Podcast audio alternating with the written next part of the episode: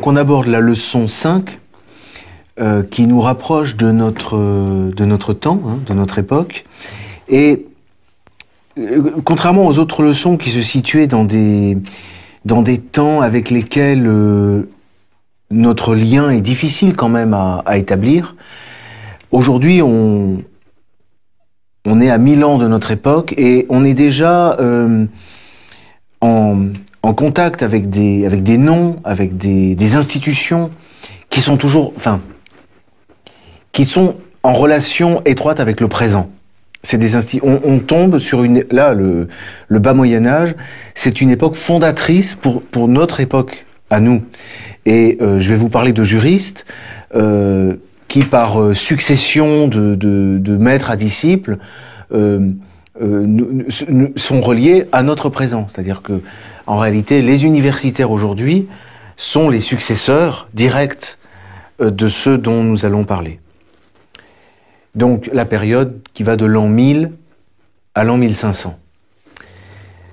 Euh, sauf à, à, à adhérer dans, dans l'hypothèse dont on avait parlé au départ de, de récentisme, euh, on admet, enfin au moins provisoirement, pour quelque temps, qu'il y a effectivement au Moyen-Âge une rupture.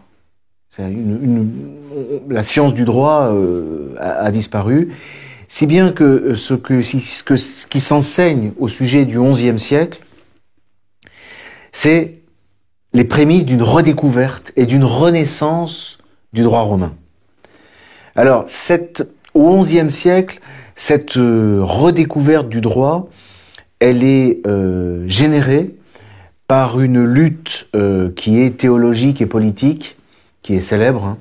C'est la querelle, la grande querelle euh, entre euh, l'Église et l'Empire. Et de part et d'autre, pour l'Empire et pour l'Église, la querelle, comme elle est, elle est argumentée, elle se fonde sur des textes et elle provoque une, une vaste euh, recherche, en fait, des arguments et des textes. Et c'est à l'occasion des controverses échangées qu'on voit réapparaître des textes euh, qui remontent à l'Antiquité, des textes qu'on peut dire des textes de droit romain. Les textes des Romains réapparaissent au début parcimonieusement. C'est surtout l'Église qui entreprend euh, de vastes, de vastes recherches, euh, et c'est euh, avec les, la, la fameuse réforme grégorienne. La réforme grégorienne est une, est une réforme de l'Église euh, d'Occident, de l'Église catholique, qui est une réforme juridique. Euh, la façon dont, dont l'Église va restructurer ses institutions, va se réorganiser, va se redéployer euh, en Europe, et ne, ne s'explique que par l'utilisation et la redécouverte des textes du droit romain et des mécanismes euh, qui avaient permis à l'Empire de, de fonder sa, ses structures. Quelle date à peu près? Là, on est, on est au onzième siècle. Je vous parle d'une époque, on est euh, après l'an mille, hein, dans les temps qui suivent l'an mille. Et de quel empire s'agit-il explicitement? La querelle entre l'Église et l'Empire? C'est l'Empire euh, chrétien d'Occident. C'est-à-dire ce sont les successeurs de l'Empire carolingien. C'est, euh, on on l'appelle l'Empire l'empire chrétien, l'Empire romain chrétien d'Occident. C'est... Euh, Les, les, les empereurs médiévaux, Henri quatre, et cetera, enfin, qui sont dans des querelles avec le pape. L'idée étant de savoir, est-ce que c'est l'empereur qui va nommer, je résume trop brièvement, est-ce que c'est l'empereur qui va nommer le pape, ou est-ce que c'est le pape qui va désigner l'empereur? C'est cet empire qui va devenir l'empire euh, romain germanique? Non, on est déjà dans l'empire romain germanique, là. Oui, c'est de cet empire que je parle. Donc on a des, on a des traces de, de quelque chose qui, qui nous fait penser à une, à, aux prémices au moins d'une renaissance de la science du droit. Euh, j'avais remarqué un, un témoignage de, de Pierre Damien, qui est de la fin du onzième siècle, et qui note dans un ouvrage sur, où ça parle de généalogie, qu'il y a des querelles entre Ravenne et Florence. Et Ravenne était une ville où il y avait effectivement une école de droit, et euh, Ravenne était une ville pro-impériale, pour l'Empire. Bon.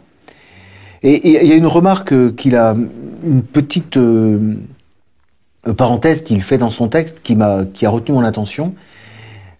Il, il, il dit à son, à, à, son, à son interlocuteur, Pierre Damien, il dit « Tu vas peut-être me demander de défaire moi-même le nœud de la question, puis tu me donneras ta façon de penser, ainsi que le font les maîtres d'école qui interrogent, qui interrogent les élèves sur les difficultés d'un thème proposé pour savoir ce qu'ils pensent et rendre leur esprit docile grâce à cet entretien préalable. » Donc, Ça, ça, ça a l'air de rien, mais c'est la, la, la marque de ce qu'il y a. Une, il y a une pédagogie, une pédagogie relativement élaborée quand même. Enfin, à mon sens. Euh, ensuite, il est difficile de faire la part entre la légende et, et la réalité, mais à la limite, c'est pas vraiment notre notre souci. Il y a un nom important, c'est Irnerius. Alors, on raconte qu'il était professeur de lettres, plus précisément professeur de latin, ce qui veut bien dire que, grâce à la réforme, à la réforme carolingienne qui a précédé, il y a eu une renaissance des lettres quand même. On enseigne le latin. C'est d'ailleurs le préalable indispensable à toute renaissance du droit romain, c'est d'abord la renaissance du latin, puisque le droit romain est en latin. Si vous n'avez plus de latinistes, vous n'avez plus de, vous n'avez plus de possibilité d'avoir des, d'authentiques romanistes. Hein. On a suffisamment insisté sur les liens entre le droit et la grammaire pour qu'on comprenne que le droit ne peut raisonnablement s'étudier de manière vraiment approfondie que dans la langue latine. Hein, il y a, il y a une étroitesse, une connexion entre cette, cette, cette langue et cette discipline. Bon.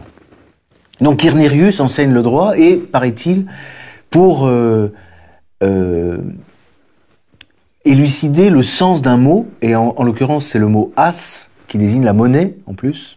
Donc, c'est encore un, un lien intéressant. Pour étudier le, le sens de, la, de, de ce mot, il a recours à un ouvrage de droit romain. Et, dit-on, comment dire, il est, il, il est entraîné par ce premier texte dans l'étude du droit romain, et l'enseignement du droit romain va renaître comme ça, c'est-à-dire qu'il va euh, se livrer à une lecture, à une interprétation, au départ mot à mot, et à une explication des termes des textes de droit romain auprès de ses euh, disciples qui sont célèbres. On a Bulgare, Hugues, euh, alors évidemment, quand on a quatre personnes, Martin, euh, Hugues, Bulgare, Martin, et euh, généralement quand il y a quatre noms, il euh, y en a un qu'on il y en a un qu'on oublie, Jacob. Voilà, Jacob, Hugues, qui est de Ravenne d'ailleurs, Bulgare et Martin. Donc, ce maître, Irnerius, et ses quatre docteurs, on va les appeler les quatre docteurs au début du douzième siècle, hein, on avance déjà, euh, euh, fondent, enfin leurs étudiants plutôt, fondent l'université. Parce qu'on appelle l'universitas, c'est une fondation d'écoliers, d'étudiants. Et c'est la, la, la naissance, on peut même pas dire la renaissance, c'est la naissance de la faculté de droit, qui est fondée à Bologne. Et de Bologne, elle s'émera par l'enseignement et le départ des, des maîtres euh, à Montpellier, à Orléans, euh, dans toutes les villes d'Europe. Euh, ce sera, elle s'émera au quinzième siècle, on aura des universités jusqu'en Angleterre, on en aura dans toute l'Europe, avec... Euh, des filiations de maîtres en disciples qui permettent de, de, de, de faire remonter euh, euh, la, la filiation de, de chaque euh, maître jusqu'à Irnerius, qui est donc le, le, une sorte de... C'est un phénomène assez, assez extraordinaire, mais euh, il y a comme ça une, une espèce de vaste famille, disons, hein, de, ou, une, ou une dynastie, on peut dire, jusqu'au quinzième siècle. Hein, et c'est la scolastique latine. Le thème, en fait, de cette leçon, c'est vraiment la scolastique euh, latine, c'est-à-dire euh, la science juridique médiévale. Bon, Bologne, c'est l'école principale. On a ensuite, une, au treizième, quatorzième siècle, une, une école importante qui a lieu à Orléans. Et c'est là qu'on voit déjà le rôle de la France, qui n'est pas un... On a du mal à mesurer l'importance qu'a eu la France dans l'histoire, parce qu'aujourd'hui, elle est tellement réduite à rien... qu'il faut vraiment faire beaucoup d'efforts, mais la France était en somme un peu, quand même, au cœur de l'Europe, hein, y compris intellectuellement. Donc on a Orléans hein, comme, comme école importante. Euh, oui, alors la légende nous dit que euh, les troupes impériales, les troupes de Lothaire deux, hein, avec euh, ses alliés pisans, en pillant Amalfi en onze cent trente-six, font la découverte d'un manuscrit du Digeste qui est particulièrement euh, précieux. On a cru que c'était le manuscrit original, longtemps. Il semble que ce soit une copie, mais, mais vraiment contemporaine de Justinien ou immédiatement postérieure à Justinien. Un manuscrit d'une qualité absolument exceptionnelle. Et il est remis euh, par euh, les pisans au maître bolognais, donc au, au professeur de Bologne. Donc, l'université, la, la faculté de droit, se livre à, à, la lecture, à la lecture des textes hérités donc de Justinien, cette compilation justinienne dont on a déjà parlé. Alors, je vais vous donner la, ce qui est à la fois la méthode et qui peut être compris également comme... Euh, c'est à la fois la méthode d'une leçon au Moyen-Âge, chez les juristes, et c'est une méthode d'ailleurs qui est toujours valable. Elle est toujours applicable et appliquée. Dans, les meilleurs, dans le meilleur des cas, elle est appliquée encore. Mais c'est en même temps une sorte de chronologie, c'est-à-dire on a le, le début de la science du droit et puis ensuite les exercices deviennent de plus en plus élaborés. Donc ça, ça recoupe aussi euh, l'évolution de, de la science du droit du onzième au treizième siècle, disons. Bon. La glose, c'est comme ça qu'on désigne cette méthode, la glose. La glose consiste d'abord, euh, dit-on, à, à dicter le texte. Donc c'est le premier, le première étape, c'est la lecture. On fait une lecture. Ensuite, dit-on, on en donne le sommaire, c'est-à-dire on donne le sommaire, un aperçu général de la loi, du contenu. Puis commence l'explication proprement dite, qu'on appelle le tractatus. Le tractatus, il consiste d'abord, à nouveau, en une lecture, une lecture à haute voix de, du texte euh, étudié, et puis on entre proprement, vraiment, on entre dans le, dans l'étude avec le second sens, il y a lectio, c'est le sens vraiment l'écorce, c'est-à-dire le, le, le texte. Sensus, c'est déjà un commentaire, mais c'est un commentaire littéral, c'est-à-dire qu'on prend les termes et on, on en donne le sens, tout simplement. Et d'ailleurs, à l'origine, les premières gloses, parce que cette, cette, cette école médiévale, euh, elle nous est arrivée aujourd'hui euh, par les traces écrites qui nous sont euh, restées. Mais il faut évidemment l'imaginer euh, vivante. C'est-à-dire que vous avez le maître qui va tout simplement se livrer à l'explication d'un texte, et dans les manuscrits, on retrouve entre les lignes, écrit en plus petit, la définition du mot. En tout cas, c'est comme ça que commencent les gloses, par des, par des notes intralinéaires. Et puis, petit à petit, les explications deviennent plus importantes, donc l'enseignement visiblement se complexifie, et les gloses se, se déplacent sur les marges du texte. Donc on a le texte romain, le texte latin d'origine de Justinien, et sur les bords, on a euh, les commentaires, qui prennent de plus en plus d'importance au fur et à mesure des, des décennies, de décennie en décennie. Hein. Et puis ensuite, au quatorzième, quinzième siècle, on a même la postglose, c'est-à-dire les commentaires des commentaires. Ce qui fait que la plupart des les textes médiévaux ont cette apparence. Vous voyez, c'est-à-dire au centre, vous avez euh, le, le texte étudié, et sur les bords, vous avez euh, les commentaires. Voilà. Alors, les commentaires... Je vous ai parlé du sensus, c'est-à-dire le sens des mots, et il y a le troisième sens qui, lui, est propre à la matière juridique, puisque c'est la sententia. La sententia, la sentence, c'est la recherche de l'esprit du texte au moyen, et là on est vraiment dans la science du droit romain, le, le professeur et les étudiants médiévaux vont essayer de reconstituer les cas, c'est-à-dire les hypothèses concrètes ou abstraites, enfin, ou imaginaires, enfin, les, le cas qui a posé le problème que résout le fragment de texte étudié. Il s'agit de retrouver, de reconstituer le, le cheminement intellectuel qui est parti euh, d'une hypothèse avec une question et avec euh, les solutions. Voilà. Et là, il s'agit véritablement de, de ranimer en réalité, je, enfin, je ne veux pas faire de, de, de poésie et employer des grands mots, mais il s'agit de ranimer euh, la scène originelle qui a donné lieu au fragment que l'on est en train d'étudier. En fait, c'est ça qu'on est en train de faire. C'est, c'est, on est, on est réellement dans une herméneutique, enfin, pour le dire avec un terme savant, c'est une interprétation.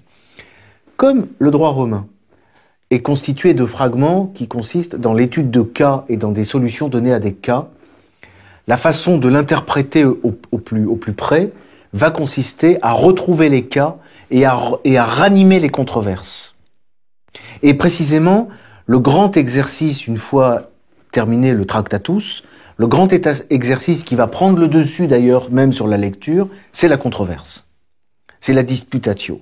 C'est-à-dire qu'au Moyen-Âge, dès le douzième siècle, et peut-être même dès, dès l'origine, euh, l'enseignant a une, un schéma de procédure, c'est une véritable procédure, qui consiste à donner des exemples aux étudiants.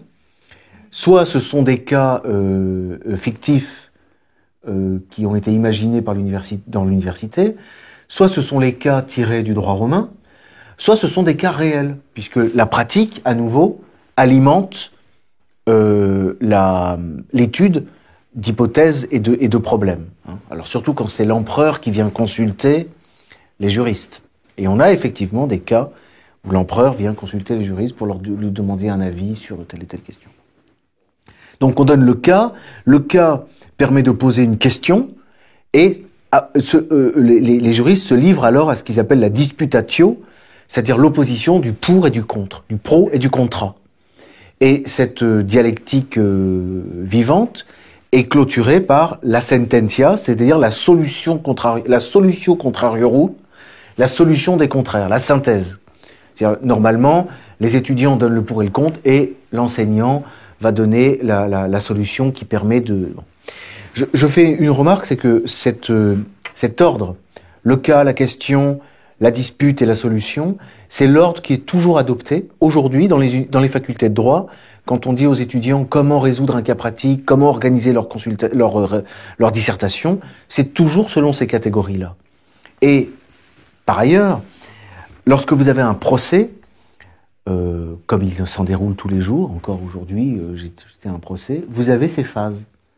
Vous avez une phase où on donne les faits, et puis la question est posée, et puis on a le pour, c'est-à-dire le procureur par exemple, le contre, l'avocat de la défense, et puis la solution sera donnée, après délibérée, par le magistrat. Voilà. Et je, je fais, c'est pas par hasard que je fais ce parallèle entre la procédure savante d'enseignement et la procédure judiciaire, parce que la renaissance de l'étude du droit, la renaissance de la science du droit va se manifester de manière, j'allais dire de manière violente, sur le sur les pouvoirs temporels et même spirituels, puisqu'elle va réformer les procédures. C'est-à-dire que la, la procédure canonique, l'Église adopte les procédures issues de, de l'université. L'Église, l'Empire, les royaumes, on, on, on, on met un terme euh, aux procédures antérieures qui étaient des procédures ordaliques, qui étaient des procédures barbares, quoi. Par exemple, vous, vous, vous aviez le... On vous brûlait, et on observait de, si dans les jours qui suivaient, la plaie devenait euh, purulente, vous aviez tort, et si elle guérissait, euh, vous aviez raison. Voilà. C'est ce qu'on appelait l'ordalie, c'est-à-dire le jugement de Dieu. C'est à Dieu de décider. Bon. Quelque part, Dieu décide toujours, mais il le fait euh, par le biais de la raison du juge. Donc ça, c'est proprement euh, le, le, le cœur euh, de ce qui se passe... Euh, Le, le, le centre de cette époque, c'est la faculté de droit. Maintenant, comme, comme je le fais euh, quasiment à, à chaque leçon, c'est-à-dire une fois que j'ai posé le, l'essentiel du thème, je vais faire euh, quelques remarques. Et là, mes remarques vont avoir une certaine uniformité, parce que je vais euh, passer en revue ce qu'on pourrait appeler les sciences sœurs de la science du droit romain. Il y a un phénomène assez curieux de mimétisme qui fait que non seulement le droit romain renaît dans l'université et il y a une ranimation de, de, cette, de cette étude, mais il va se dupliquer. Et d'abord, il faut commencer par parler euh, de la théologie. Parce que la théologie, à cause, diront, diront en particulier qui ? Les partisans de Vatican deux et, et les, les, les, les, les, les partisans d'un évangile, de l'amour. Euh, bon. À cause, à cause du droit. Parce que le, la, le grand ennemi euh, de, de la réforme récente, c'est vraiment l'Église médiévale. Hein. Parce que pourquoi, pourquoi Parce qu'au Moyen-Âge, l'Église devient très juridique. C'est l'âge de l'Église catholique, au sens, euh, euh, au sens d'une structure vraiment ancrée dans, dans, dans la réalité, c'est le Moyen-Âge. Et alors, il euh,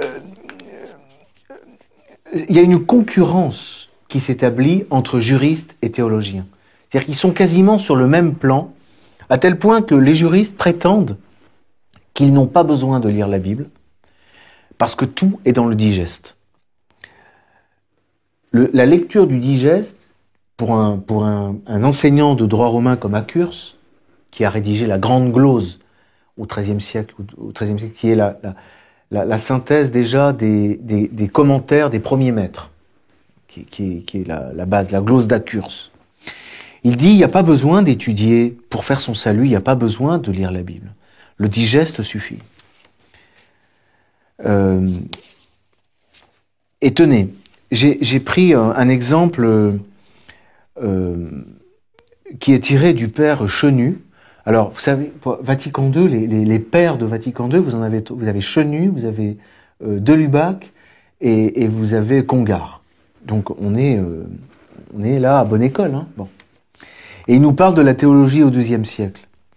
Et il déplore ce qui se passe dans, dans la faculté de théologie. Hein, parce que vous avez, la, la Renaissance du droit romain a, a structuré l'université en trois théologies. Le droit, la théologie et la médecine.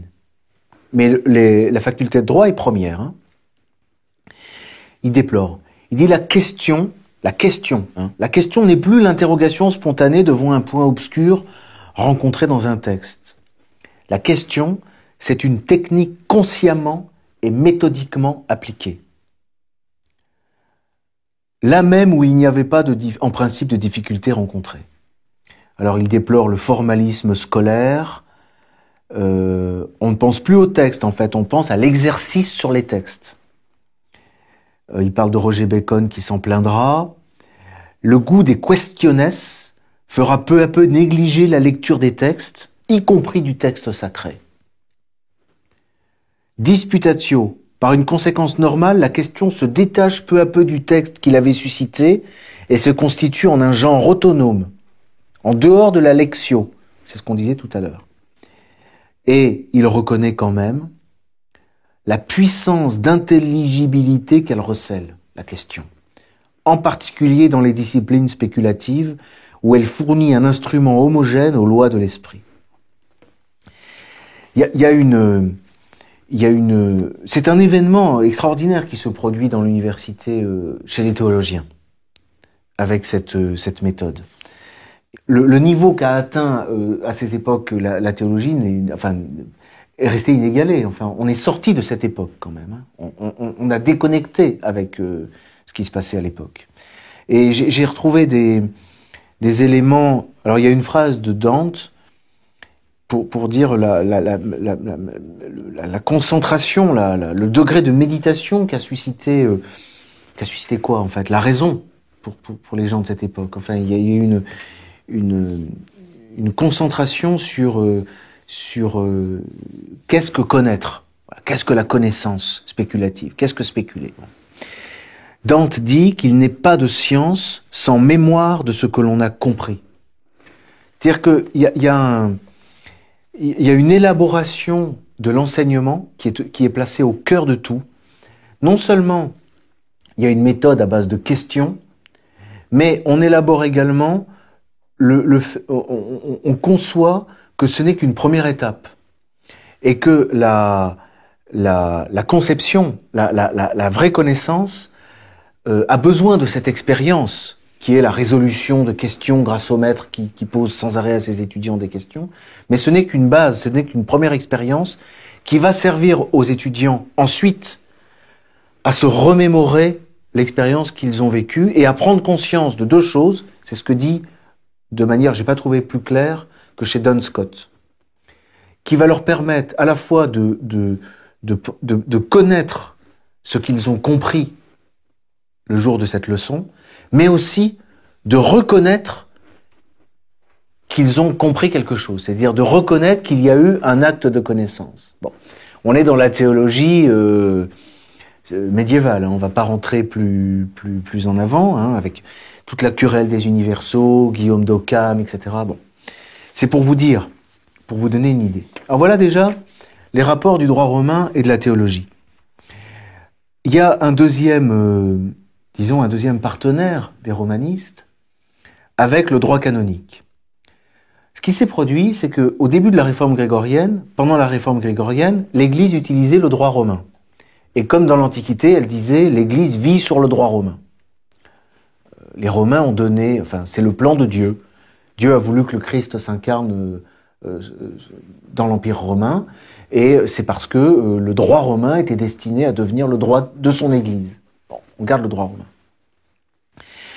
Alors, peut-être est-ce dû à la concurrence avec l'Empire, l'Empire temporel, qui lui ad- adoptait d'autant plus facilement le droit romain, qui était le droit de l'Empire. Toujours est-il qu'il y a une sorte de duplicata du droit romain qui s'effectue de la part des juristes canonistes. Et ils vont en fait produire, par leur école, leur propre école, l'équivalent du corps du droit romain, l'équivalent de la compilation de Justinien, sauf que au lieu d'invoquer des querelles de, de romains, des querelles de, de juristes, ils vont avoir recours au concile, aux pères de l'Église, aux, aux décisions des papes, et ils vont les organiser par cas et par question. Ça va donner, alors c'est Gratien qui a écrit la concorde des canons discordants. Voilà. Et ça va générer... Euh, une branche du droit nouvelle qui est le, qui est le, le droit canonique, puisque vous avez des romanistes. Alors, il ne faut pas exagérer le fossé entre les deux sciences. Souvent, les canonistes étaient, enfin, les juristes étaient diplômés des deux universités. Et c'est, c'est bien le même esprit, et c'est bien la même... Euh, sans compter que les disputes, y compris pour les causes, par exemple, le, le mariage est un champ de bataille entre canonistes et, et, et civilistes, puis qu'il faut savoir... Euh, si c'est de la compétence de l'Église ou si c'est de la compétence de l'Empire. Bref. Donc, le droit canonique apparaît à l'époque. Et dès lors que le... Il y a un phénomène intéressant, c'est que dès lors que l'Église a réussi à structurer son droit, elle s'oppose au droit romain. Notamment, elle interdit l'étude du droit romain à Paris. Et on interdit... Ça, dès l'origine, on a des, des décisions des papes qui interdisent l'étude du droit romain aux moines. Parce que le phénomène, c'est que les moines ne s'intéressaient plus à la Bible ou à la prière, mais au procès et au digeste. Ce qui était d'ailleurs euh, financièrement plus fructueux que la prière. Bon. Donc il y a une, une offensive contre le droit romain.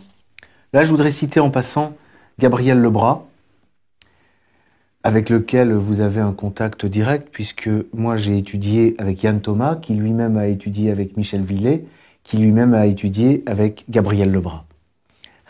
Donc, voilà votre, votre maître, hein, qui, euh, qui disait devoir, devoir faire une histoire de la dialectique. À propos du droit canonique, hein, il dit que le feu de la recherche a été entretenu par les questiones, les disputationes. C'est vraiment le thème de l'époque. Je ne cesse de professer que la dialectique est le nerf de notre science et que ses procédés, son énergie, entre la génération d'Yves de Chartres et celle des premiers glossateurs du Sexte, ont permis la construction d'un droit classique de l'Église aussi rigoureux que celui de l'Empire romain. Et on a même, on a même chez Max Weber... Et chez Karl Schmitt, le disciple de Max Weber, l'idée que le droit canonique, en fait, est allé plus loin même dans la rationalité que le, que le droit romain. Et qu'en tout cas, c'était la, c'était la thèse de, de Max Weber, euh, cette fameuse rationalité occidentale, on la doit au droit canonique. C'est le droit canonique qui a été le partenaire notamment du droit, euh, euh, des droits nationaux, comme ils disent, sur le chemin de la rationalité. Et ils pensent que c'est dû à l'institution, à l'organisation de l'Église catholique, qui est une organisation rationnelle. Bon, alors après, il y a toujours les querelles entre les théologiens et les juristes. Est-ce que cette organisation, elle est due au droit? Ou est-ce qu'elle est due euh, à la succession apostolique et à l'incarnation divine, et cetera. On laissera ces, côtés, ces questions de côté, mais il faut savoir qu'elles intéressaient justement précisément beaucoup Karl Schmitt. Droit canonique, bon, je termine rapidement avec... Je vous ai parlé du droit de l'Empire. Euh, il y a un phénomène qui se produit. Alors l'Empire, quand on regarde justement le, le, le critère du politique de Schmitt, l'Empire n'est pas, n'est pas un État au Moyen-Âge. Il y a des guerres, il y a des guerres privées. En fait, c'est un, un c'est, c'est un, une sorte d'organisme. On pourrait comparer l'Empire médiéval hein, à l'ONU un peu quand même. Pourquoi? Parce qu'il y a des guerres possibles, enfin, toute proportion gardée, hein, le ridicule en moins, ou la perversion en moins peut-être. Euh, à l'intérieur de l'Empire, vous avez des royaumes, vous avez, des, vous avez des, des États, enfin, pas encore des États. Et vous avez deux royaumes en particulier qui, qui sont intéressants, c'est le royaume de France et le royaume d'Angleterre. En France, il se trouve que on a des rois, et en particulier déjà Louis sept, plus activement Philippe Auguste, Philippe deux, mais alors de manière vraiment déterminée Louis neuf, Saint-Louis, qui prennent à leur service justement ces savants issus des universités. Ça, bon, dans tous les royaumes, ça a lieu, hein, dans, tout, dans tous les États, dans toutes les... dans tous les gouvernements euh, féodaux de l'Europe entière, les juristes trouvent des emplois. Les meilleurs étant au service de l'Empire. Bon. Mais il y a une école euh, qui se, qui se, qui s'occupe particulièrement de, du royaume de France, c'est l'école d'Orléans. Et qui va devenir même concurrence, voire peut-être dépasse, peut-être dépasser encore l'école de Bologne. Et euh, c'est Saint-Louis le premier qui vraiment s'entoure de juristes et, et j'allais dire, vire. Il faudrait imaginer, pour prendre des, euh, des comparaisons, qu'aujourd'hui, euh, un président de la République mette à la porte euh, tous les énarques et prenne à la place uniquement des juristes. Et on verrait ce qu'on verrait. C'est, c'est un petit peu ce qui s'est passé avec Saint-Louis. C'est-à-dire qu'il a mis de côté les théologiens, les confesseurs, et cetera, et il a pris, il a pris des juristes. Et le, le, le, le sommet est atteint avec Philippe le Bel, qui est resté connu pour ça, hein, euh, puisque euh, il s'est confronté non seulement à l'empereur, mais surtout au pape. En somme, ces juristes sont en train d'inventer quelque chose de nouveau. Ils sont à la fois romanistes et canonistes. Ils sont en train de constituer un pouvoir qui n'est plus ni purement temporel comme pouvait prétendre l'être l'empereur. Ils sont en train de résoudre le problème du conflit entre le temporel et le spirituel. Et c'est, c'est là qu'on a l'embryon déjà de l'État, dans cette alchimie entre le droit canonique et le droit, euh, et le droit civil. Alors c'est intéressant parce qu'il va y avoir... Alors là, on est vraiment dans le droit français déjà. C'est-à-dire que, certes, ils appliquent le droit romain, mais il y a des ordonnances royales qui sont rendues sur les conseils de la cour qui est composée de juristes. À l'imitation des empereurs, on a des ordonnances. Il y a un phénomène surtout qui est très important, c'est celui des coutumes. C'est-à-dire que les juristes romains, les romanistes et canonistes, vont rédiger des coutumes par région. Euh, et alors, il faut se défaire de cette espèce de, de croyance selon, lesquelles, selon laquelle les coutumes sont le fait d'un alphabète et qu'à côté, on avait les juristes savants. Ça, c'est d'une stupidité absolue. Les coutumes sont le fait des romanistes et des juristes qui euh, font, en fait, les coutumes, ce sont des codes, ce sont des lois. C'est déjà euh, no, no, notre codification, le droit commercial, le droit civil, et cetera. Tout ça est en train de, de germer euh, dans ces royaumes nationaux. Et euh, il faut que je parle aussi, pour terminer, du royaume d'Angleterre. Parce qu'il y a encore quelque chose, je sais que parmi ceux qui m'écouteront, il y aura des étudiants qui auront lu et à qui on aura appris que le droit anglais, c'est un autre monde par rapport au droit continental. Ça, je me demande même si c'est pas une sorte de protection, de secret de fabrication du droit anglais, pour se protéger des, des, des incursions du continent. Il n'y a aucune scission entre le droit anglais et, et bien des grands savants du droit euh, des Anglais et des Américains n'ont cessé de le dire. Ceux qui fondent la common law, ce sont soit des canonistes, soit des romanistes, soit les deux. Ce sont des juristes. Et euh, les, les, d'ailleurs, qui, qui est-ce qui, qui s'installe en Angleterre? Ce sont les Normands. Et il se trouve que le royaume de Normandie, les, les États normands, étaient particulièrement en avance en ce qui concerne l'adoption du droit. Et même, ils étaient plus en avance que, que, que le, ce qui était à l'époque le roi de France, qui n'était pas grand-chose. Et puis, les, les Normands ont donné ensuite des empereurs comme l'empereur Frédéric deux, et cetera. Donc, c'est vraiment, il y a vraiment une, une grande importance, justement, pour ce qui va devenir l'Angleterre, euh, du droit. Et il suffirait, pour s'en convaincre, de, de voir quel est le cœur de la doctrine juridique du, du, droit, du droit anglais, et je terminerai par là, c'est la fameuse doctrine du précédent. Et elle est vraiment typiquement scientifique. Lorsque vous avez un cas qui apparaît, on, on, on demande aux juristes anglais de l'observer avec le plus de scrupules possible, de, le, de, de, de, de, de se fier vraiment aux faits, et de trouver un cas, un autre cas, qui a été tranché, euh, et qui soit similaire. Tout l'art consistant à faire des distinctions et à établir des similitudes entre le cas qu'on a à trancher et celui que nous avons déjà dans le passé tranché. C'est typiquement, on est typiquement dans, euh, dans la science du droit. Voilà. Euh, je, je mentionne pour terminer cette leçon cinq qu'au quinzième siècle, on a deux, je vais dire, il y a trois phénomènes qui sont importants et qui vont après ouvrir sur ce qu'on dira la... La, pro la prochaine, prochaine leçon. D'abord, il y a l'imprimerie qui, qui va apparaître au quinzième siècle et qui va donc permettre de divulguer le savoir de manière beaucoup plus, beaucoup plus large. Et puis de... Il y a la fin de l'Empire d'Orient en quatorze cent cinquante-trois, puisque Constantinople est pris par, le, par les Turcs. Et à l'ultime fin du quinzième, quatorze cent quatre-vingt-treize, c'est la découverte du Nouveau Monde. Donc j'en ai terminé avec cette leçon cinq. Si vous voulez, on peut... il y a peut-être deux, trois questions. Je veux dire juste une petite remarque sur la, la, le foisonnement de, de toute cette raison bien avant les, les Lumières.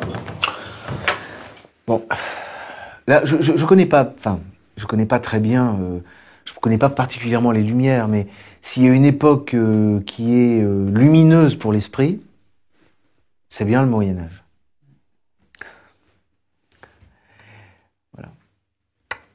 Et, et, et, et, le, et, le, et le, on, on en parlera la semaine prochaine, enfin dans quinze jours. L'époque des Lumières, le, le dix-huitième siècle, est plutôt un, un époque, pour le droit en tout cas, euh, l'entrée le, dans l'obscurantisme. Ah oui, ah oui, où nous sommes, toujours, et dont nous essayons de sortir, grâce à l'histoire. Euh, juste le, le schisme avec euh, le protestantisme. Non, c'est alors c'est seizième siècle. Là, au début de la période dont je viens de vous parler, on a plutôt le schisme byzantin, c'est-à-dire le, le, la séparation avec l'Orient, avec euh, l'Église orientale. Et s'il y a s'il y a un secret de l'Occident, il est dans cette période-là. Si s'il y a ce qui d'où vient la spécificité quand même, la bizarrerie, j'allais dire, de l'homme occidental et de la femme occidentale. Bon, il y a quelque chose qui se joue à cette époque. Il y a un cap qui est pris, euh, qui, est, euh, qui est incontestablement euh, original, pour le meilleur et, et, et beaucoup pour le pire, il me semble.